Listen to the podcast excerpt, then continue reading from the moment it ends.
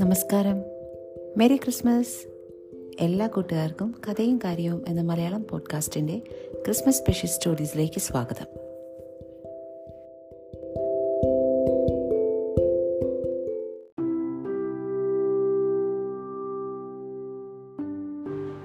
കൂട്ടുകാരെ എല്ലാവർക്കും സുഖം തന്നെയല്ലേ? എവിടം വരെയായി ക്രിസ്മസ് ഒക്കെ? നക്ഷത്രമൊക്കെ തൂക്കിയോ വീട്ടിൽ ഇന്ന് നമുക്ക് ഒരു ചേട്ടന്റെയും ഒരു അനിയത്തിയുടെയും കഥ കേൾക്കാം. ഓക്കെ?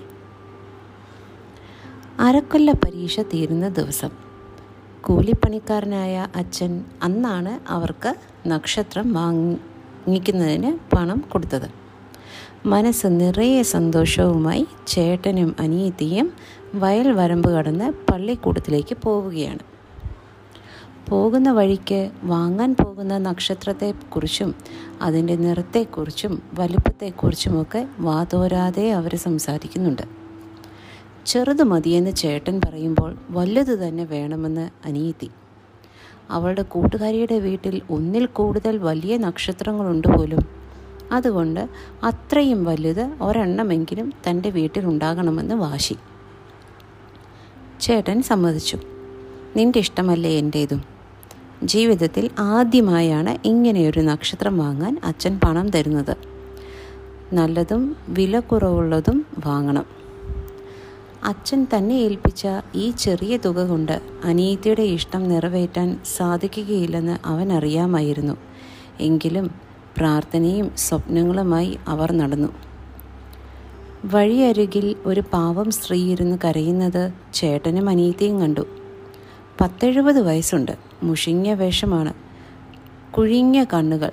തിളക്കമില്ലാത്ത മുഖം. ചുളിവ് വീണ ശരീരം. ഉടുത്തിരുന്ന മുണ്ടിൽ ഈച്ചയും ഉറുമ്പുമുണ്ട്. കീറിപ്പറഞ്ഞ ഒരു പുതപ്പാണ് അവർ പുതിച്ചിരിക്കുന്നത്. നരച്ച് പറ്റിപ്പിടിച്ച് തലമുടി വലിച്ചു പറിക്കുകയാണ് ആ വൃദ്ധ. വിശപ്പ് കൊണ്ട് ചുറ്റുപാടുമുള്ളവരോട് കരഞ്ഞു വിളിച്ച് അവർ യാചിക്കുന്നു. ആരും ഒന്നും കൊടുക്കുന്നില്ല. അവരെ ശ്രദ്ധിക്കുന്നുമില്ല. ചിലർ എറിഞ്ഞു കൊടുക്കുന്ന നാണയത്തൊട്ടുകൾ ദൂരെ ചെന്ന് വീഴുകയാണ്.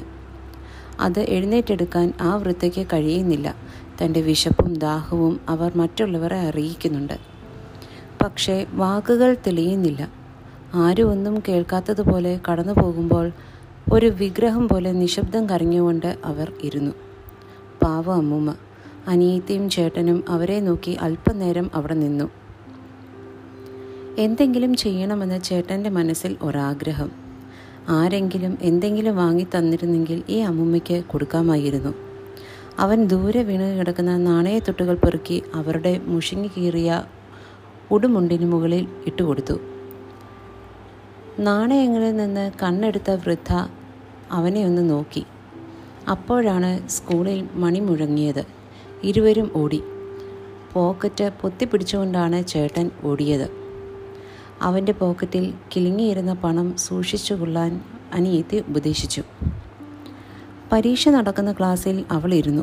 സമയം ഇഴങ്ങി നീങ്ങുന്നത് പോലെ അവൾക്ക് തോന്നി. ഇന്നെന്താണ് ഇങ്ങനെ? സമയം പോകുന്നതേ ഇല്ലല്ലോ. പരീക്ഷ തീരുന്നതിന് ഒരുപാട് നേരം മുമ്പ് അവൾ എഴുതി തീർത്തു. ക്ലാസ്സിലെ ടീച്ചർ എഴുതി തീരുന്നവരുടെ പേപ്പറുകൾ വാങ്ങി. അവൾ തിടുക്കത്തിൽ പരീക്ഷാ പേപ്പർ ടീച്ചറെ ഏൽപ്പിച്ച് പുറത്തേക്ക് ഓടി. ചിയേട്ടൻ പരീക്ഷ എഴുതിയിരുന്ന ക്ലാസ്സിന് മുന്നിൽ അവൾ ചെന്നു. പരീക്ഷ എഴുതി ഇറങ്ങി വരുന്ന കുട്ടികളുടെ കൂട്ടത്തിൽ ചേട്ടനില്ല. അവൾ ക്ലാസ്സിനകത്ത് നോക്കി. പരിസരത്ത് നോക്കി. അവനെ അവിടെ എങ്ങും കണ്ടില്ല. അവൾ ഓടി റോഡിൽ കയറി. നക്ഷത്രങ്ങൾ തൂക്കിയിട്ടിരിക്കുന്ന കടകൾക്ക് മുമ്പിലൂടെ നടന്നു. തിരക്കിനിടയിൽ കടകൾക്ക് അകത്തെങ്ങാനും തന്റെ ചേട്ടനുണ്ടോ? ഇല്ല. അവിടെ എങ്ങും തന്റെ ചേട്ടനില്ല. അവൾക്ക് സങ്കടം വന്നു. കണ്ണുകളിൽ കരച്ചിലെത്തി. ആരെയും നോക്കാതെ ആരോടും മിണ്ടാതെ അവൾ നടന്നു.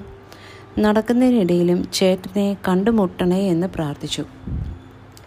വഴിയരികിൽ നേരത്തെ കണ്ട അമ്മൂമ്മയ്ക്കരികിലൂടെ കുട്ടികൾ നടന്നു പോയിക്കൊണ്ടിരുന്നു. അവൾ ഒരു നിമിഷം അവിടെ നിന്നു. കുട്ടികളെല്ലാം പോയി കഴിഞ്ഞപ്പോൾ അവളും മെല്ലെ നടന്നു. പെട്ടെന്നാണ് അവൾ അത് കണ്ടത്. തന്റെ ചേട്ടൻ ഒരു ഇലപ്പൊതിയും ചായ ഗ്ലാസും പിടിച്ചുകൊണ്ട് ദൂരെ നിന്ന് നടന്നു വരുന്നു. അവളുടെ കണ്ണുകളിൽ ഒരു കുഞ്ഞു സൂര്യൻ ഉദിച്ചുയർന്നു.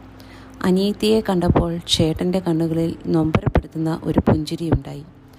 ഭക്ഷണം കണ്ടിട്ടില്ലാത്ത ഒരാളുടെ ആർത്തി കാണിക്കെ ആ അമ്മൂമ്മ തന്റെ മുമ്പിലെ ചായയും ഇലച്ചീന്തിയിലിരുന്ന ദോശയും പെട്ടെന്ന് കഴിച്ചു തീർത്തു. വയൽ വരമ്പ് കടന്ന് വേ വേലിത്തപ്പലത്ത് ഇലകൾ നുള്ളി ഒന്നും മിണ്ടാതെ അനിയത്തിയും ചേട്ടനും വീടിനും മുമ്പിലെത്തി.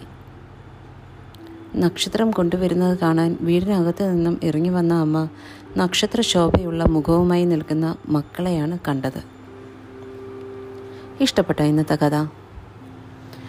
നിങ്ങൾ കണ്ടിട്ടുണ്ടാവുകയല്ലേ? ഇതുപോലുള്ള അമ്മൂമ്മമാരെയും അപ്പൂപ്പന്മാരെയും അതുപോലെ തന്നെ കുഞ്ഞു പിള്ളേരെയും ഒക്കെ വിശപ്പ് സഹിക്കാനാവാതെ ഇങ്ങനെ വഴിയരികിൽ ഇങ്ങനെ ഇരുന്ന് കരഞ്ഞുകൊണ്ടിരിക്കുന്നവരെ നിങ്ങളിൽ ചിലരെങ്കിലുമൊക്കെ ഭക്ഷണത്തിന് മുന്നിൽ എനിക്കത് വേണ്ട എനിക്കിത് വേണ്ട എന്നും പറഞ്ഞിരിക്കാറില്ലേ അന്നേരപ്പോൾ ഇങ്ങനെയുള്ള ആൾക്കാരെ പറ്റി ഓർക്കണം.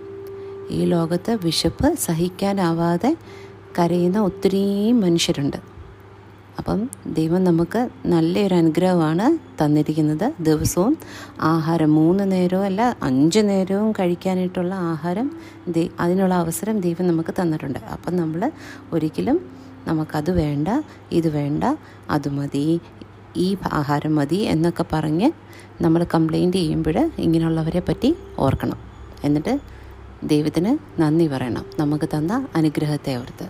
ഓക്കെ അപ്പോൾ എല്ലാവർക്കും മേരി ക്രിസ്മസ് ഗുഡ് നൈറ്റ്